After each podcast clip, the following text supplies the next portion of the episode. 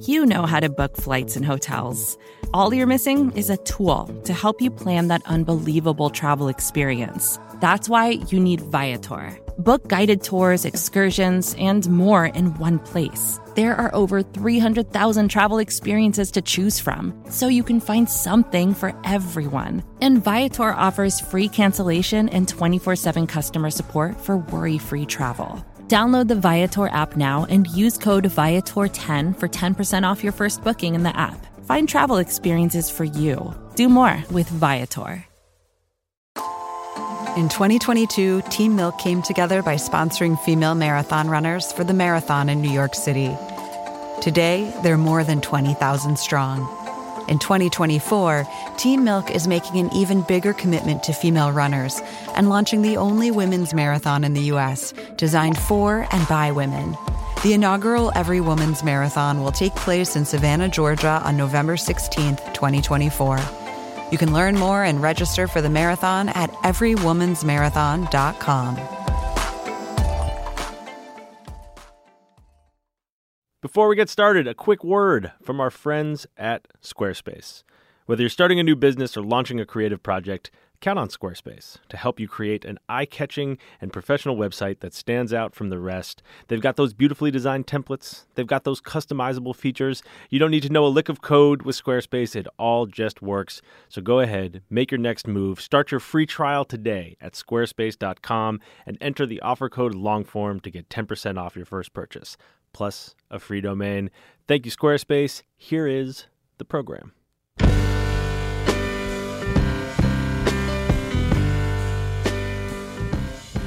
Hello, and welcome to the Longform Podcast. I'm Evan Ratliff from Atavist. I'm joined by Max Linsky and Aaron Lammer from Longform, for whom this podcast is named. It's like a weird, like Evan, Evan doing his robot game. Uh, who's on the show this week? Uh, this week I talked to Matthew Cole. Matthew Cole is currently uh, an investigative reporter for The Intercept. Uh, he's previously done a lot of national security reporting for TV. He's one of the few people we've had on that's worked in real like TV news. He worked for NBC, worked for ABC. He's written for a lot of magazines. He is uh, deep, deep into sourcing on national security issues, and he wrote this big piece about SEAL Team Six and uh, possible war crimes that they have committed over the years of the Afghanistan and Iraqi wars. A lot of times in the show when we have when I've had people on who are deeply sourced like that, my first question is, "Who are your sources?" uh, that SEAL Team 6 story, I just would like to say, is a legit holy shit story.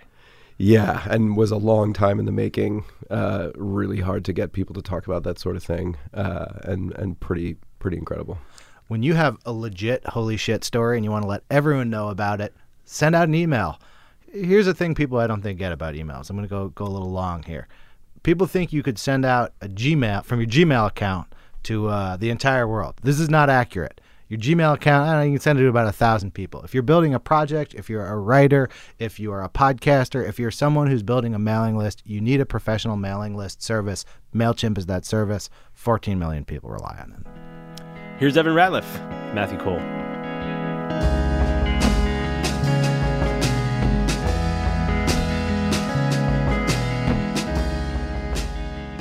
Matthew Cole, welcome to the Longform Podcast. Thanks for having me. It's good to see you. It's been a few years. Few We years, A few I- years ago. Yeah. There have been some Um, marriages and babies in between. Yeah, I suppose so. Um, I want to start out talking about the um, the SEAL Team Six story, and then I think like we'll back up and talk about how you got to the point to being able to report that story. But it's so of the moment um, that I figured we'd start there. Um, so this is a story at the Intercept where you've been since 2015, I Yeah. think, and came out at the beginning of this year, January, and give a little frame for what the story is about. People know about SEAL Team Six. They know about SEAL Team Six from the Bin Laden killing and from movies and TV. And so, what is the sort of thumbnail of this story, which is very long and very, very deeply reported? Well, it's, you know, essentially that over the last 15 years, SEAL Team 6 had sort of become America's most heralded military unit. You know, certainly the best of the best and this elite, heroic, and valorous um, unit that has done these things that have become, you know, legend. And what I was really digging at was that there was a really a much much darker side to America's most heralded unit that had never been told, and the reason why it hadn't been told is because it had been suppressed, and so you know it was a not quite a market correction, but kind of like a market correction on the narr- on the overall narrative of what the post 9/11 wars had done to men who who had the closest proximity to real violence. And, and it's not to take away from conventional units, but the style and type and scenarios in which they were fighting um, over 13 years was unlike anyone else in the U.S. military. I mean, Delta also and JSOC generally, and it has some real profound psychological effects on these guys. And one of the symptoms, I guess, you know, I had sources who kept likening this to a virus, was that they had become almost ritualistic in Iraq and Afghanistan with committing war crimes. And it's not the majority of SEAL Team Six, but a a, a non-trivial amount of SEALs in that unit over a 15-year period had gone way over the moral, ethical, and, and legal lines, and had never been held to account by the leadership at the command. And so the story is really about failed leadership mm-hmm. at America's most heroic unit. Mm-hmm. And we should say JSOC is Joint Special Operations Command, Sorry. right? Yeah, Joint Special Operations Command, for which SEAL Team 6 uh, essentially works for. You've been working on this for a couple of years, yeah. as I understand it. Two and a half years. Yeah, so where where did this originate from? I, I had been working on, um, I was reporting on JSOC at the time, Joint Special Operations Command, and I was looking into some stuff about religion and sort of found some sources who, you know, said, yeah, that's the stuff that I was looking at was accurate, but it wasn't as serious as this other thing. Basically, I was told, hey, you really should look into this other thing. And the thing that they said was, you know, you should look into the fact that the SEALs are carrying hatchets mm-hmm. on the battlefield. Mm-hmm. And I, I had literally no idea what that was or what it was about. And, but I had a sort of a tip that there was this there was a real issue that had been looked past for many years by the military, by the SEAL commands, and that there were war crimes attached to these hatchets. And that was sort of the beginning. Mm-hmm. That was actually that was many years ago. It was probably four or five years ago. Oh wow! Um, but for a, there was no, you know, you can't Google it. You know, it's a it was a, a very difficult story because I would Google things and there would literally be zero hits. and that is either because the story is wrong when you're at the beginning of it, or because you've actually stumbled on something that has really been um, held very closely as a secret. And so, with a few little strands of things that, and and from credible people, I mean, real credible people, uh, I knew that there was something there, and so I just started. I, I think of all of these kind of stories um, being a sort of a grad student who is going to um, learn everything there is about this topic and it would be an education. And once i because all of these what these things have in common the cia seal team 6 you know, parts of the military um, the black world is that there are these insular communities that are by their nature and requirement secret classified. Um, and so penetrating that world and understanding the basic context of the people who populate that world requires you really understanding everything about the culture of these places. And so I just that's where it really started. And then when you're when you're trying to find people that will be willing to I mean you eventually you're going to need to get someone on the inside who says yes I was there, yes I saw this, yes there was an investigation but it never came out. Do you do a lot of cold calling? Like, do you say, okay, I'm I've got a list of names here of people that I know were in SEAL Team Six. I'm just gonna cold call them and say, here's who I am, here's what I'm working on, and if they say fuck you, then fine. Or is it more like a chain? More like you got someone at the beginning and they say, okay, if you really want to know about this, call this guy. Both. It's it's absolutely both. I mean, I you always have sources who you hope will um, vouch for you with someone else or will identify individuals and say, hey, this is where you should go knock on a door, or this is a person you can try to call. They know something about that. Um, that still may be a cold call. And you get, and I've gotten very polite and very impolite versions of go fuck yourself.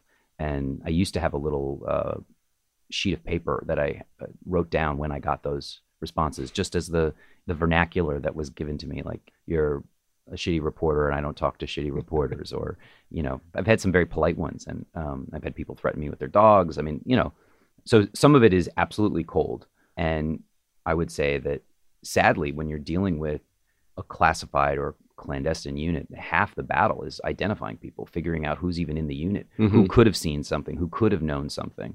You can't look them up.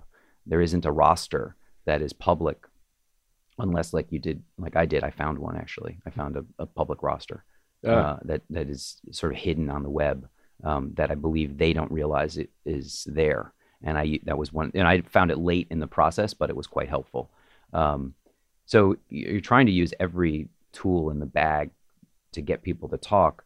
Um, overall, with anything like this, what I've done over the years is I've found sources who remain my sources for a long time, and I liken it. I think that water seeks its own level, and when you are looking at problems and trying to find solutions to a lack of accountability or real moral failures of leadership, for instance, which is a you know something that runs across the government, it runs across corporations, it runs. It's a pretty universal theme in human life.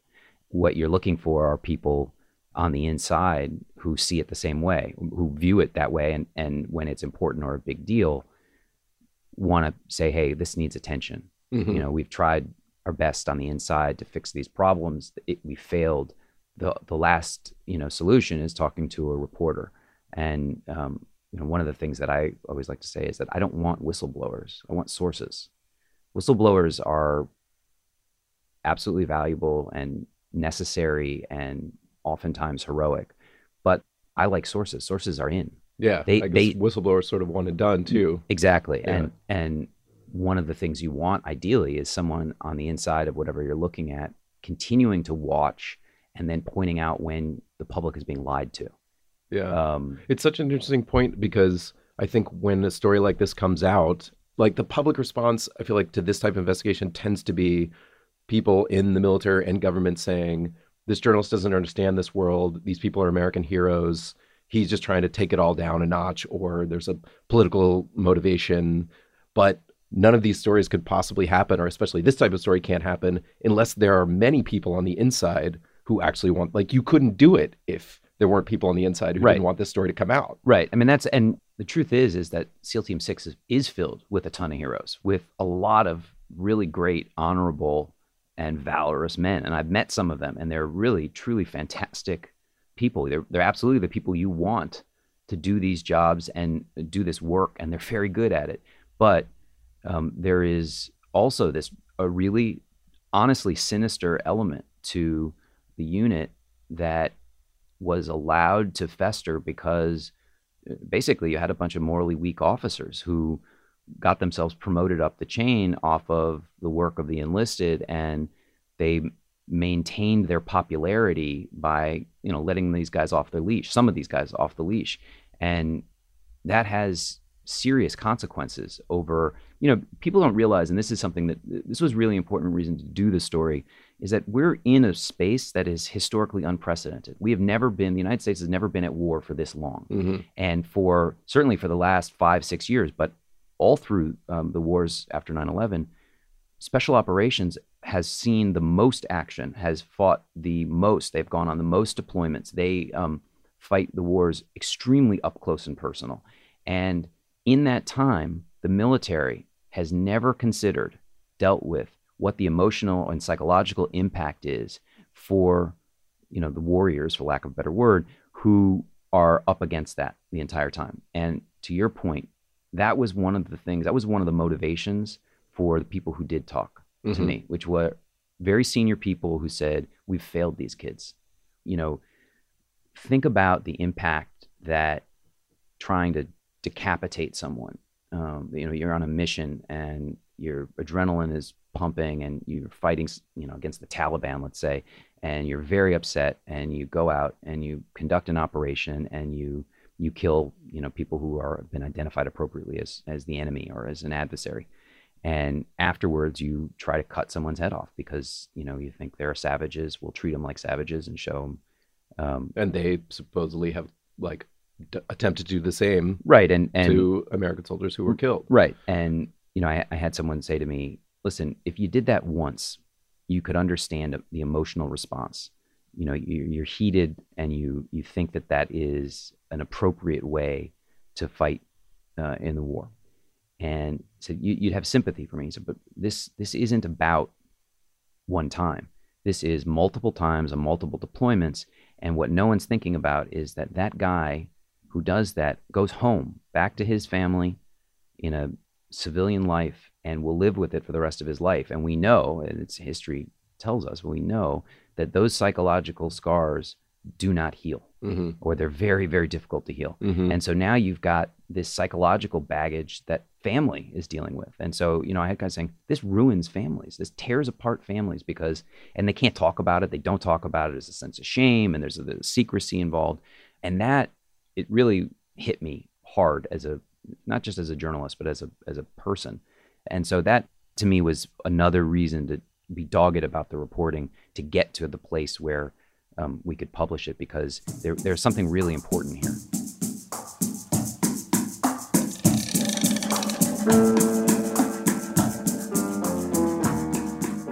Hey, it's Max. I'm going to put these guys on hold for just a second, tell you a little bit about some sponsors who are making today's show possible. First up uh, is a company that's been making my dinner time possible lately. It's Blue Apron, and I've been very busy the last couple of weeks. I've been uh, slacking.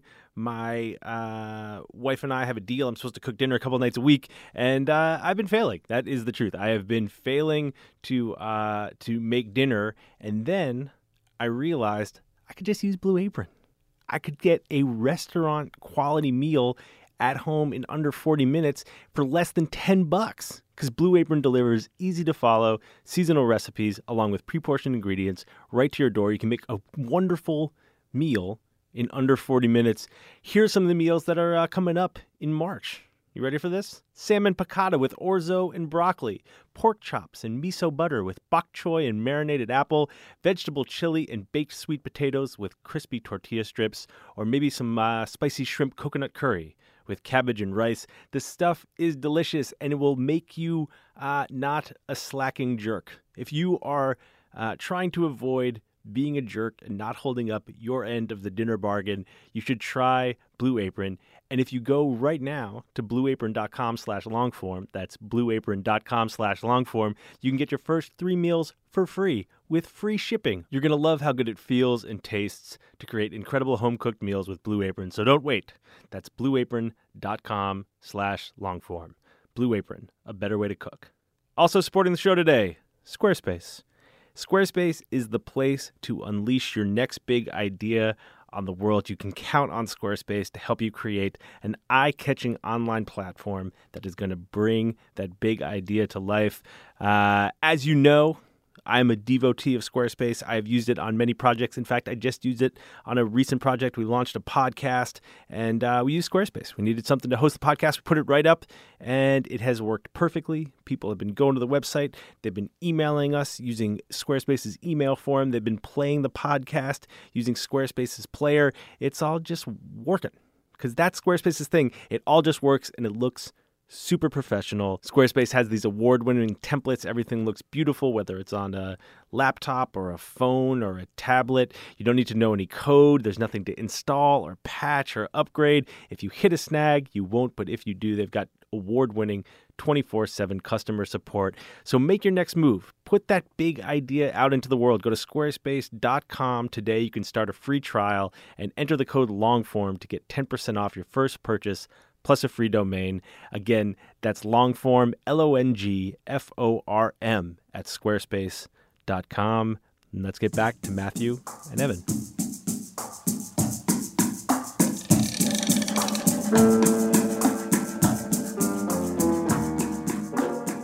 One of the interesting things about this story is that there are there's like four stories in here. Or I, I, I made up four, but there are a lot And of different several. stories. Yeah, because there's the story of what really happened in the Bin Laden raid. There's a story about an aid worker. You know that that was a known story, British aid worker who was killed in an attempt to rescue her. And one of the things I was thinking when I was reading it is sort of how did you know when it was time to publish this story? Like when what was the sort of goal, and when did you know you had reached it in terms of trying to capture the full scope of the story? Well, so this story began in earnest when I was a producer at NBC News, and, and I was working on it in like late 2014. And in the process of, of working on it, I, I I had these data points. I had a sense of the scope. You know, I interviewed probably you know six six or seven people.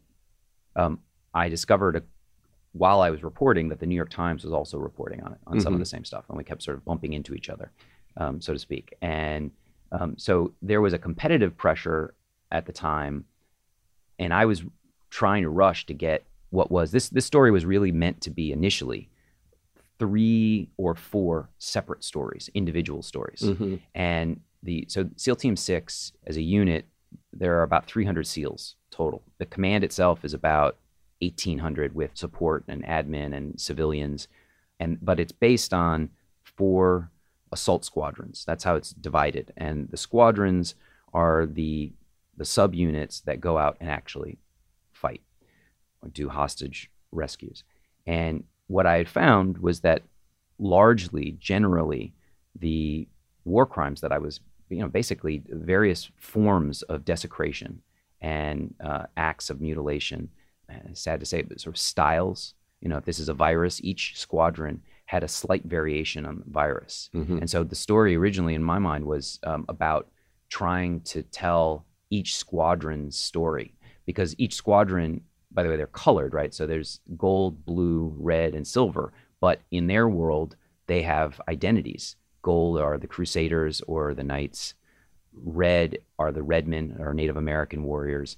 Blue are the pirates and have a Jolly Roger patch. Uh, silver technically doesn't have a name, but it, the Marauders, they were the latest, so they, they didn't quite have that same identity. And so the way you had to tell this story was one by one. And that was originally how we were doing it. And when I was at NBC, we had a lot.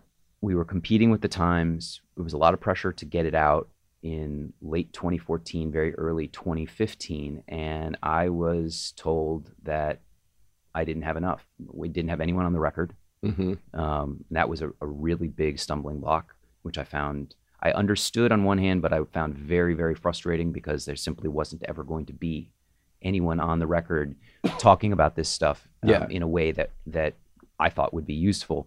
And then, well, then Brian Williams decided to tell his own story of valor about uh, Iraq, and I was in the investigative unit at NBC, and two things happened there. One was there was no way in hell NBC was going to be running a story about America's heroes doing bad things after their $10 million hero had told a tall tale. That's And- unfortunate. And two, it was unfortunate. And two, I was on the investigative team looking into Brian Williams.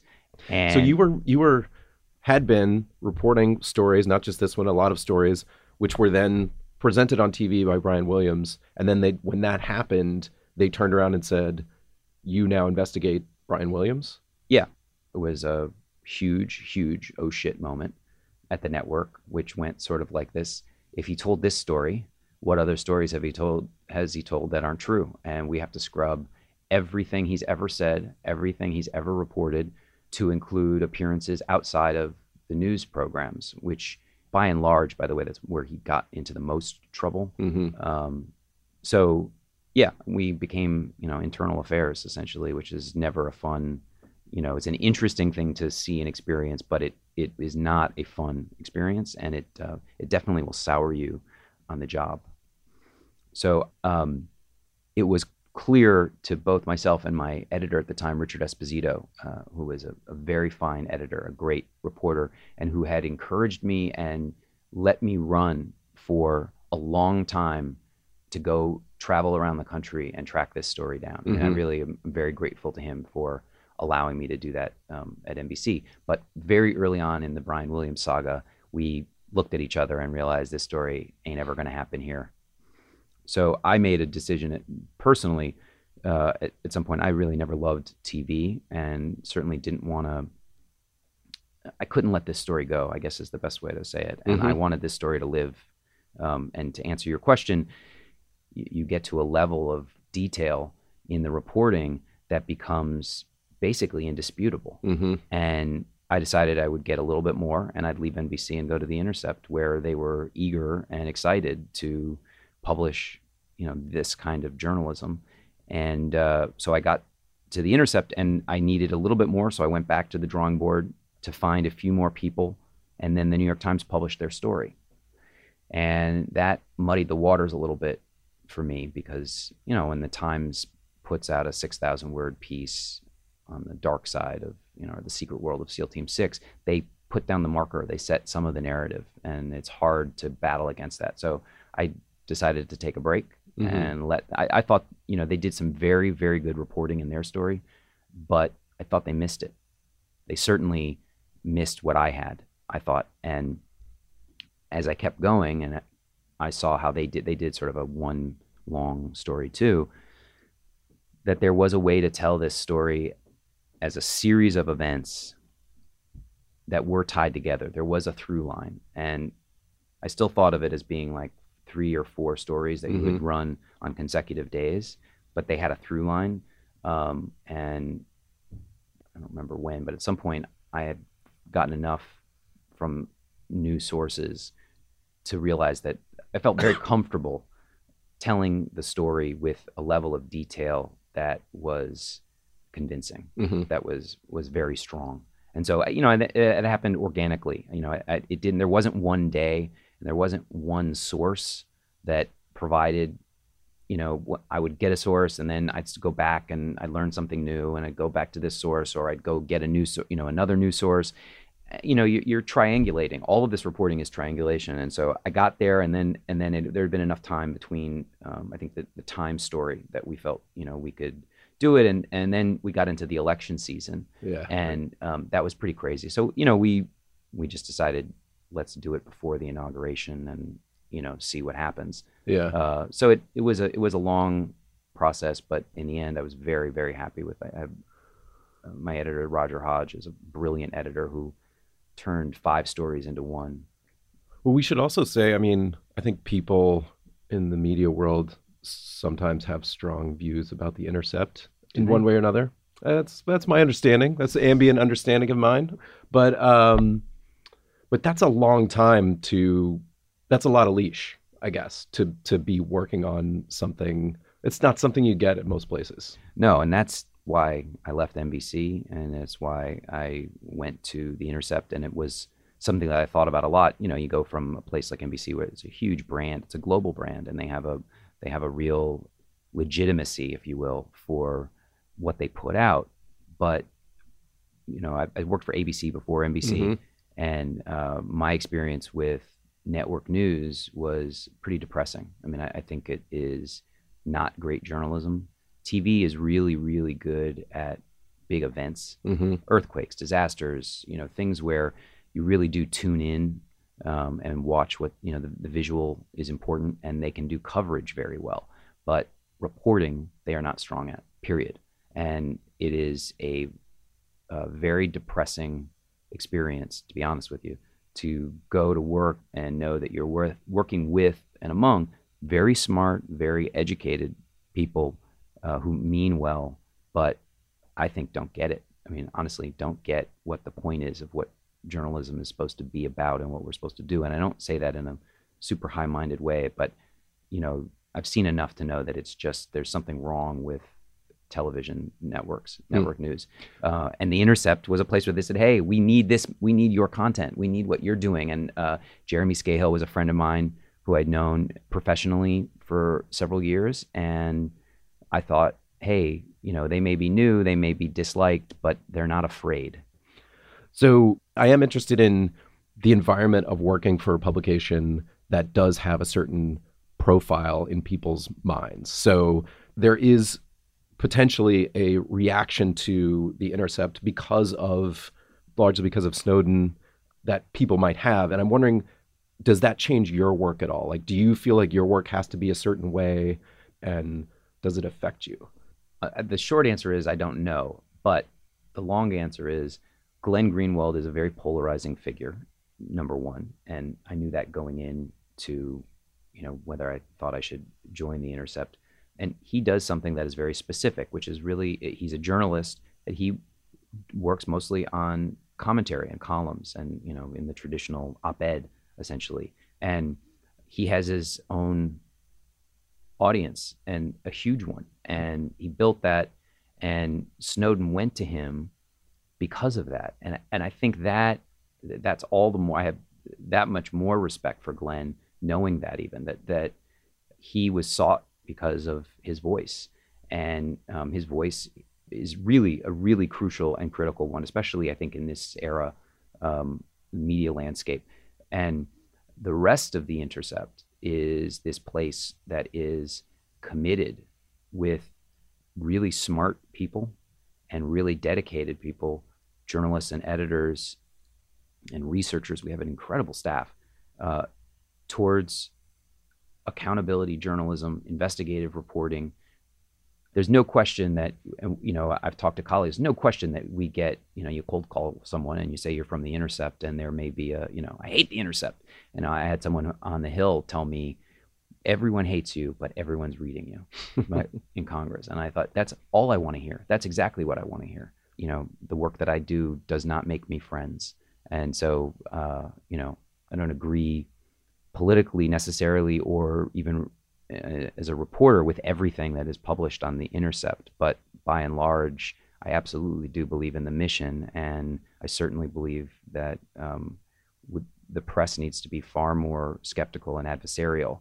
And one of the things that comes out of that is the ability to, to, to see and publish stories that are that are important, that tell a really important truth and along the way may say hey you know your heroes some of your heroes have done some bad things mm-hmm. and that's you know uh, you know it's funny in, in reporting the seal team 6 story one of the things that that was mentioned to me several times by several different sources was that you know i sort of was asking would ask around why hasn't this stuff come out how yeah. did they suppress it and I, I had guys on the inside saying to me have you ever seen a story about how the New York Fire Department and firefighters looted um, 9 on 9 11, looted parts of the World Trade Center.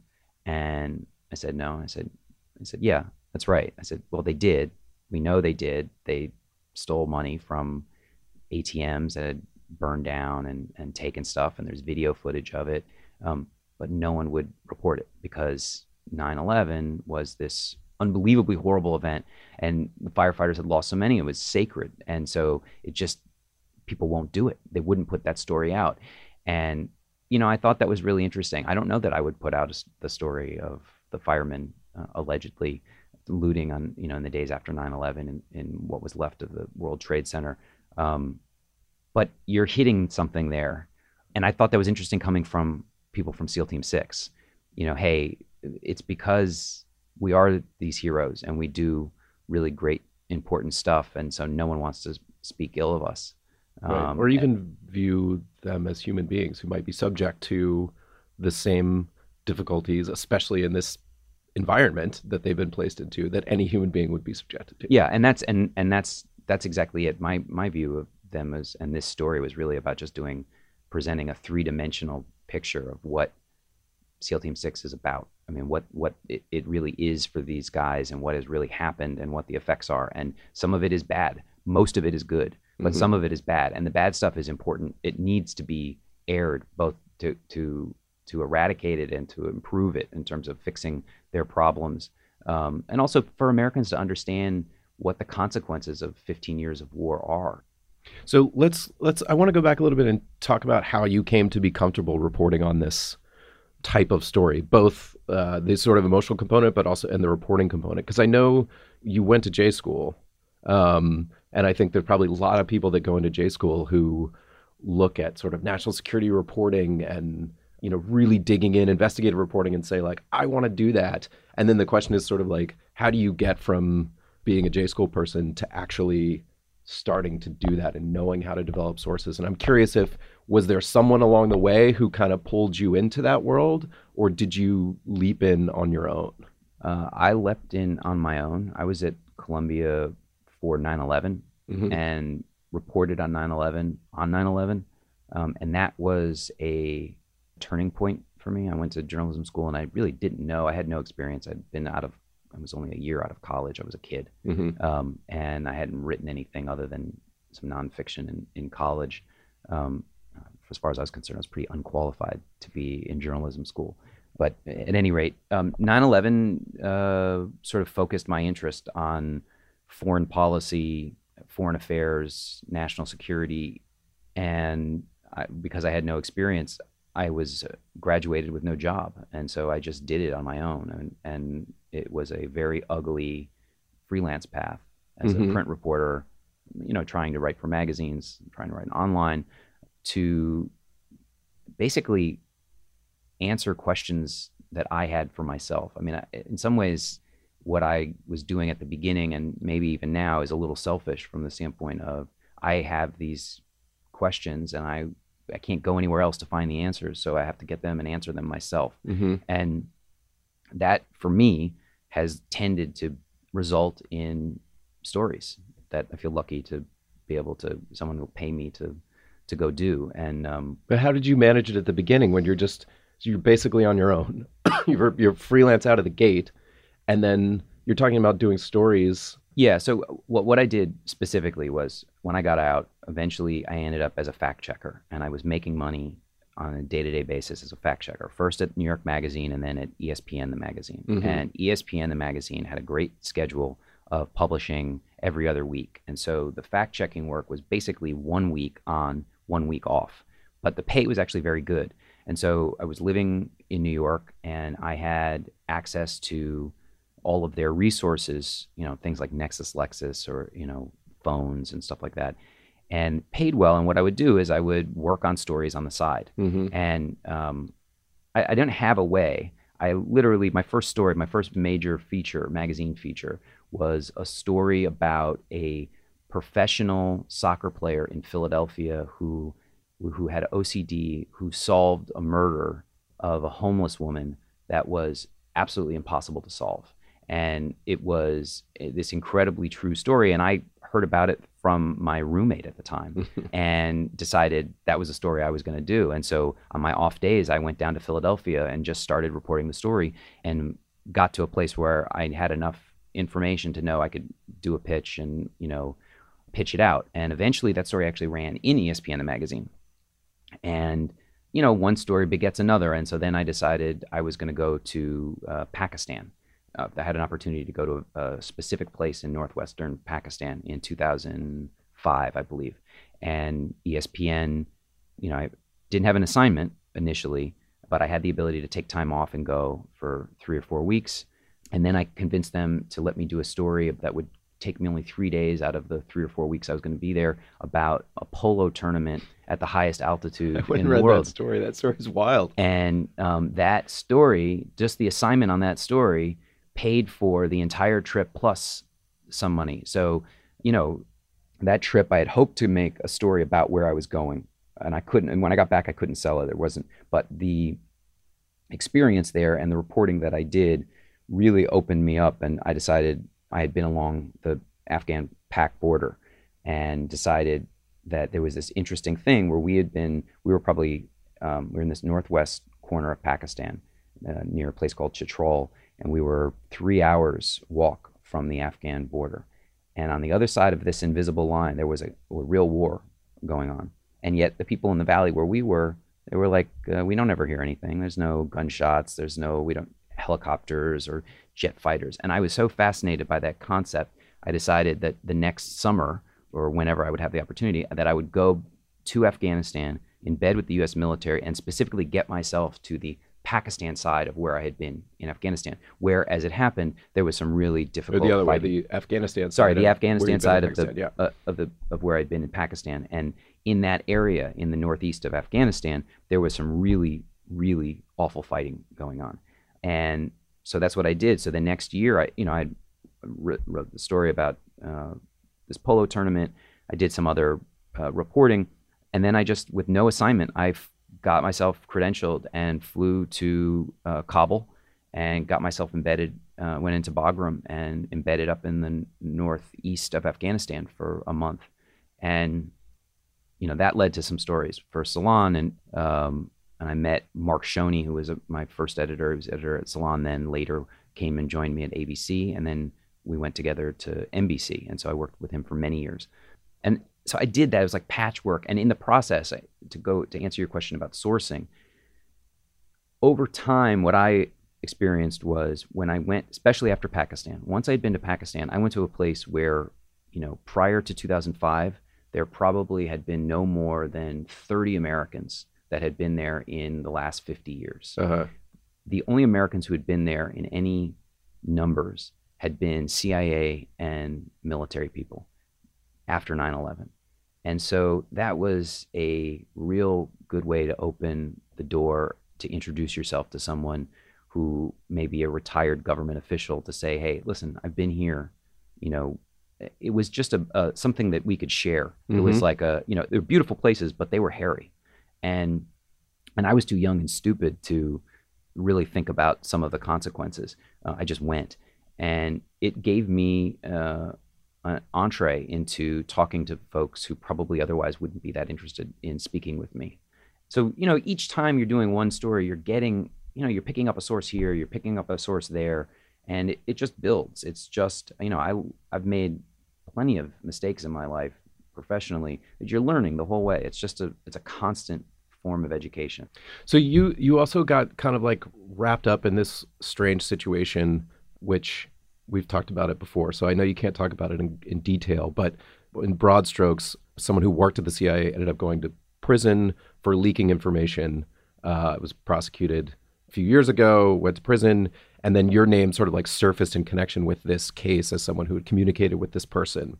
And the thing I'm most interested in around that is what that experience was like because it feels like you're you're developing these sources, you're building up these sources, you're getting all this information, and then suddenly there's like a public situation in which you are, if not accused, like there's talk like, oh, somehow this guy's bad situation is connected to talking to you, and like, what does that do to your reporting at that point? Yeah, it's a really good question. Um, I don't, as a rule, comment publicly about John Kiriakou and, and the CIA officer and his case, uh, you know, generally, I will say that I thought the government's case against him was really unfair, very punitive, and very, very unfortunate. Um, as a rule, I also I don't confirm or deny, you know, the identity of sources. I will say that, you know, it is a very uncomfortable position to be a, as a reporter the subject of, or at least have a role in a bit part in a story, in a very public story. Mm-hmm. Uh, and I'll say that I learned a ton about being on the other side of the reporter's pen, being reported on, reported on, and you know, professionally, it was it was difficult. It's no fun to wake up one morning and read parts of your email or things that you wrote in an email being uh, published in the New York Times or you know in the press. Uh, it's a very uncomfortable experience. And, you know, for a while it was challenging. What was important there for me journalistically and as a someone who's trying to get sources is that I, I I was very fortunate and very happy that I didn't lose any sources mm-hmm. from it. You know, I, I uh, generally, you know, the people who I've worked with and know me knew me very well, and so they were very supportive. It may have hurt me in terms of getting sources, new sources, who were simply not interested in talking to a reporter who was connected to a former CIA officer who ended up in prison for leaking information. And you know, there were days certainly where I thought it's possible I was going to have to give up reporting on the national security beat. Yeah. Um, but one, I you know I felt very confident and sure that I was on very safe grounds as a reporter, and two, it's a big world out there, and there's a lot, there's plenty to report on, and I had already at that point in time, I had already really moved to reporting on the military and less on intelligence uh, or specifically the CIA. So, you know, I just put my head down and I still made cold calls and you know I was employable and employed and it, it, it, was challenging but I really did learn a lot about being on the other side of the, the pen. Did it make you more paranoid about security? Yes, it did. In fact, it was uh, from that experience that I discovered the need for encrypted email and that there were real issues around operational security as a reporter, and that there was there were not just professional reasons, but sort of ethical reasons to protect yourself and your sources. And what was unfortunate for me was discovering that there had been reporters who had known about and had been using encrypted email for years. And um, it just never occurred to me that that was something that one should be doing. And Mm-hmm. in retrospect, I felt like a real idiot. And at this point now, we've gone so far in the direction of surveillance that I basically don't use email. Email is a, you know, I, I email my mother maybe for Mhm. something, but I don't use email for anything, hmm uh, uh, anything of substance. Even encrypted email. yeah, even I mean, I I use encrypted email, but it's not of substance anyway. I just don't do email. So that is a direct line between you know that experience and and that, and um, I think um, I'm a better reporter for it. Yeah. So we talked about sort of the end point of your TV career and how it how, where you ended up feeling about TV. But why did you get why did you make the jump to TV in the first place? Uh, my wife was pregnant, and my book Advance was out. uh, I was uh, freelancing. It's a classic story. Yeah, it's a really it's a traditional someone going into TV reporting. It was a traditional story of a print reporter who despised TV being offered a job that I wasn't even looking for, but uh, needed health insurance. And um, by the way, reporters, I don't think print reporters fully understand this, but television networks pay really well. they pay like 30 to 40% more than print. And there's a cost, but it pays well. And so I had a good job. And, um, you know, I also wanted, I had been doing more magazine stuff and long, long form at the time. And what I was struggling with professionally was I had a lot of good facts and news, but I didn't have a real venue to do it on a very quick turnaround hmm and you know network news with website and with tv you could you're in the daily reporting game and i wanted some of that so there was a it worked out well and i went to the investigative unit at abc And you were breaking Um, stories. I mean, stories about black sites. You know, stories about terrorist raids and all sort of plots and everything else. Like it was a different metabolism, but at a certain point, you must have decided you didn't want that metabolism anymore. yeah i think over time it was always frustrating in tv the limitations of the medium and especially when i have sourcing that doesn't go on camera. You know Mhm. the big thing in tv is you can do a story even a straightforward story who's going to talk about it? You need someone to sit down for an on-camera interview and when you are reporting largely on very secret things that just doesn't exist and that doesn't make for compelling tv and so the argument inside all of the networks at the time was do we do stories that don't look good or have any visual element to it that's worth looking at it really just wallpaper It's what we call it wall you know just wallpaper of snippets of of sentences that are in the script Right, to yeah. indicate what someone may have said or do we put out really important stories and largely what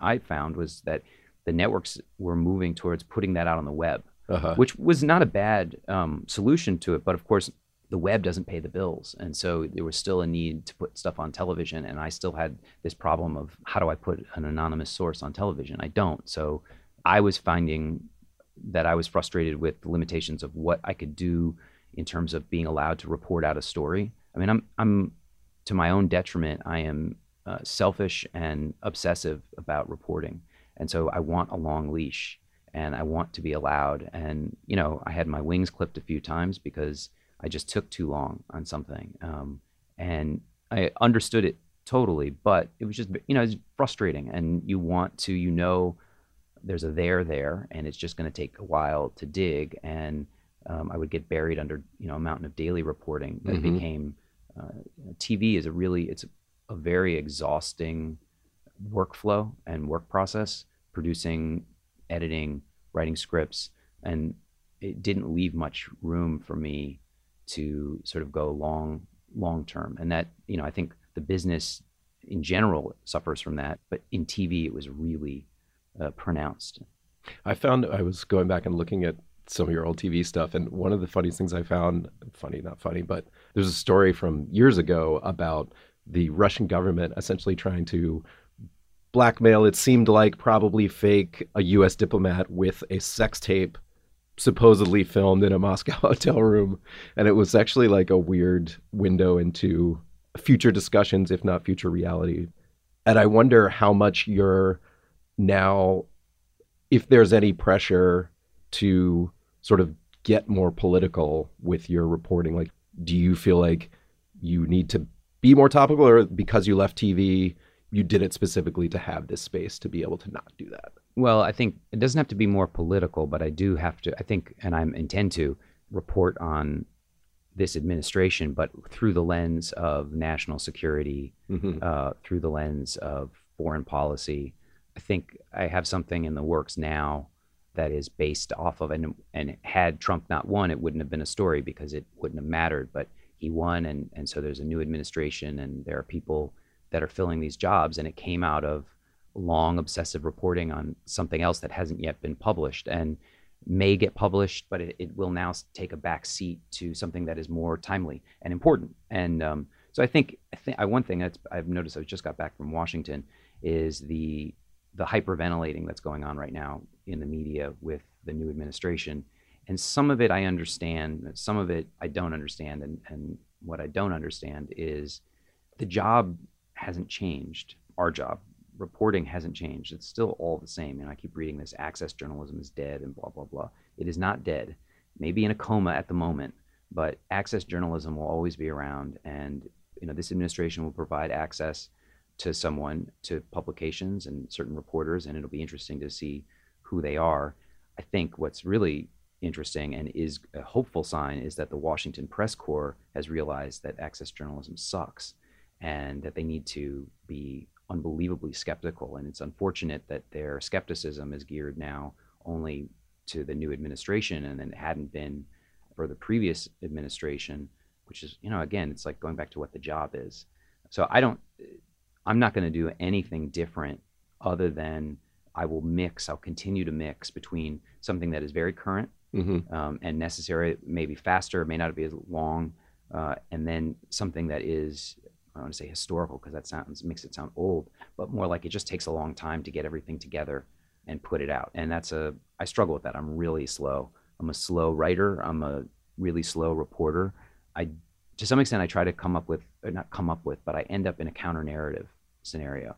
And once the narrative has been established, to go against it convincingly you have to have an unbelievable amount of detail Mm-hmm. and reporting because you have to show you know these are the real events and you know it's not unlike in this seal team 6 story dealing with the bin laden raid and We're now on our fourth or fifth version of the Bin Laden raid. and there will be more by the way there, Yeah. there there's going to be another there's going to be at least two more and Hmm. I'm, I'm going to do one of them Uh huh. uh, but it's exactly it. You know, you have these events that are in some ways incredibly public, but they're hidden behind a veil of classification, and no administration, this is just a, a fact, no administration is above hiding and omitting certain facts to put out a narrative that makes them look good for some reason or other. All human nature, but on the issue of national security, military, foreign policy, where things are classified, they have this out which allows them to hide. You know, you can't do it in domestic policy because it's not secret and ultimately it comes out. There's paperwork, there are people who will talk. So the government, you know, administrations have a harder time lying and they'll so they'll spin, right? But we see it all the time in campaigns. You know, campaigns will come out, candidates will say something that is a either totally dishonest, not necessarily a lie, but totally dishonest, or just you know a spin that is really unfair uh, to the truth Mhm. and to the facts. And they get there's a fact checking process. The media hopefully does and does it, and they're doing that knowing that someone's going to fact check them.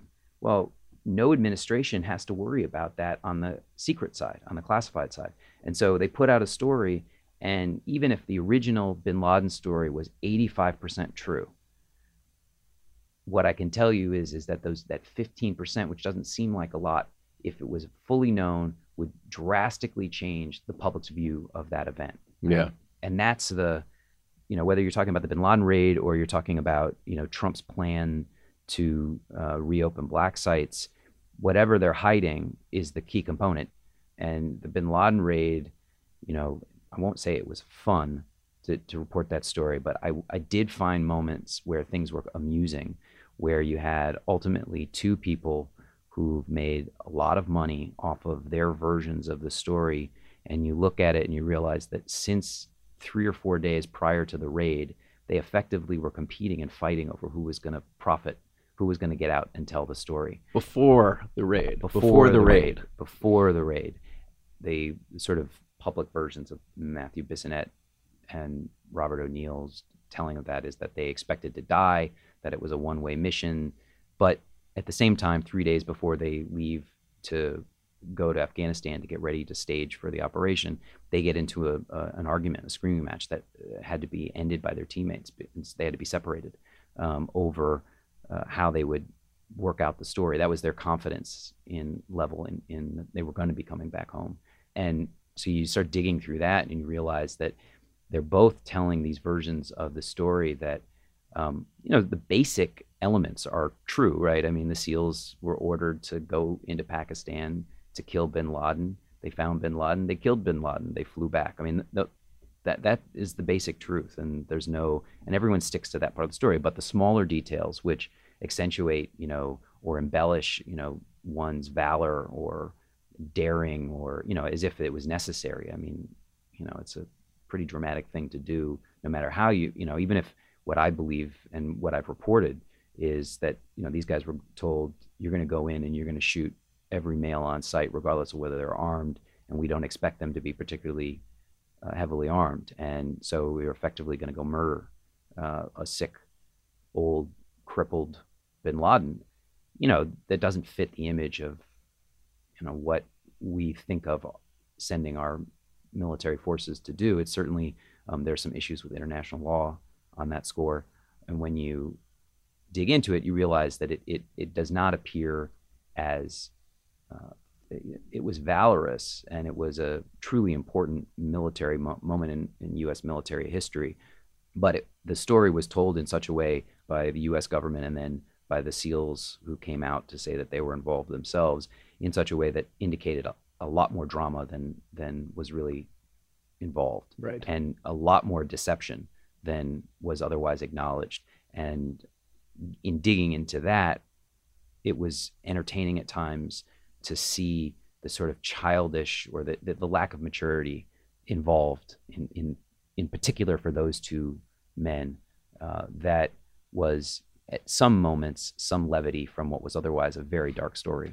But then that that takes me back to sort of like how you feel about publishing and revealing these these type of details because in some ways, I mean, obviously there were going to be people who said, you know, thank you for telling us the full story and we're glad this is out, but you also know you're going to catch a lot of shit for it. And like being the person who undoes the dramatic heroic, heroic story is like being like the scientist who invalidates some study that everyone loves that had a conclusion that everyone wanted to be true. That's not the glamour uh, position. When you when you're ready to publish a story like this, are you sort of comfortable with the blowback that's going to come with it, or do you have to steel yourself and say, okay, it's going to be shit for a few weeks no, I've amazingly come to the point where I don't feel I'm not concerned at all about the blowback.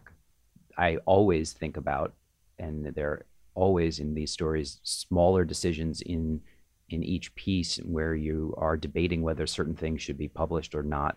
Sometimes it's the sensitivity, sometimes it's an identity, sometimes it's um, you know certain details, and you.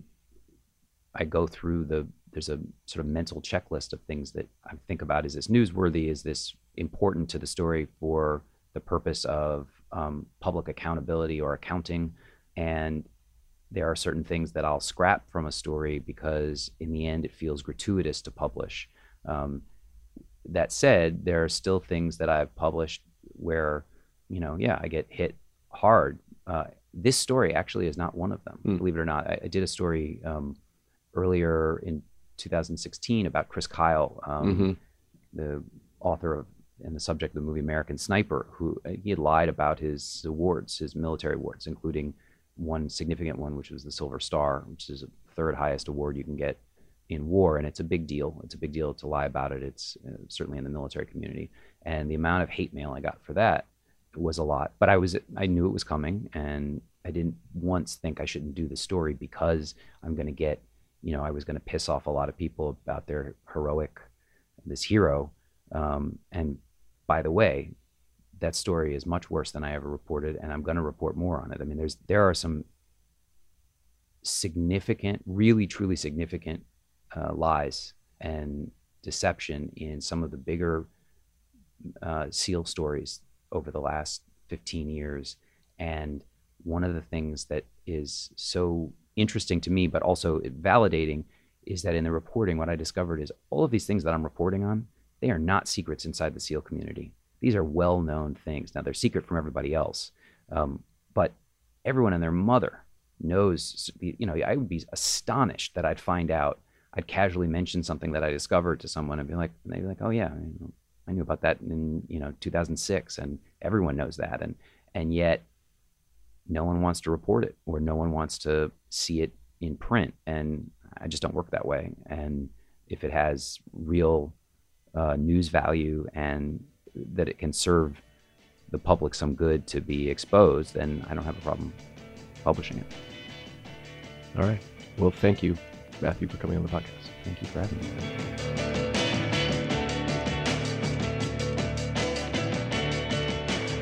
That is it for this week's long form podcast. Many thanks to Matthew Cole for coming into the studio. Thanks to our editor this week, Janelle Pfeiffer, and to our intern, Courtney Harrell. Thanks to my co hosts, Max Linsky and Aaron Lammer. And as always, to our sponsors, Squarespace, Blue Apron, and MailChimp. I'm Evan Ratliff, and we will see you next week.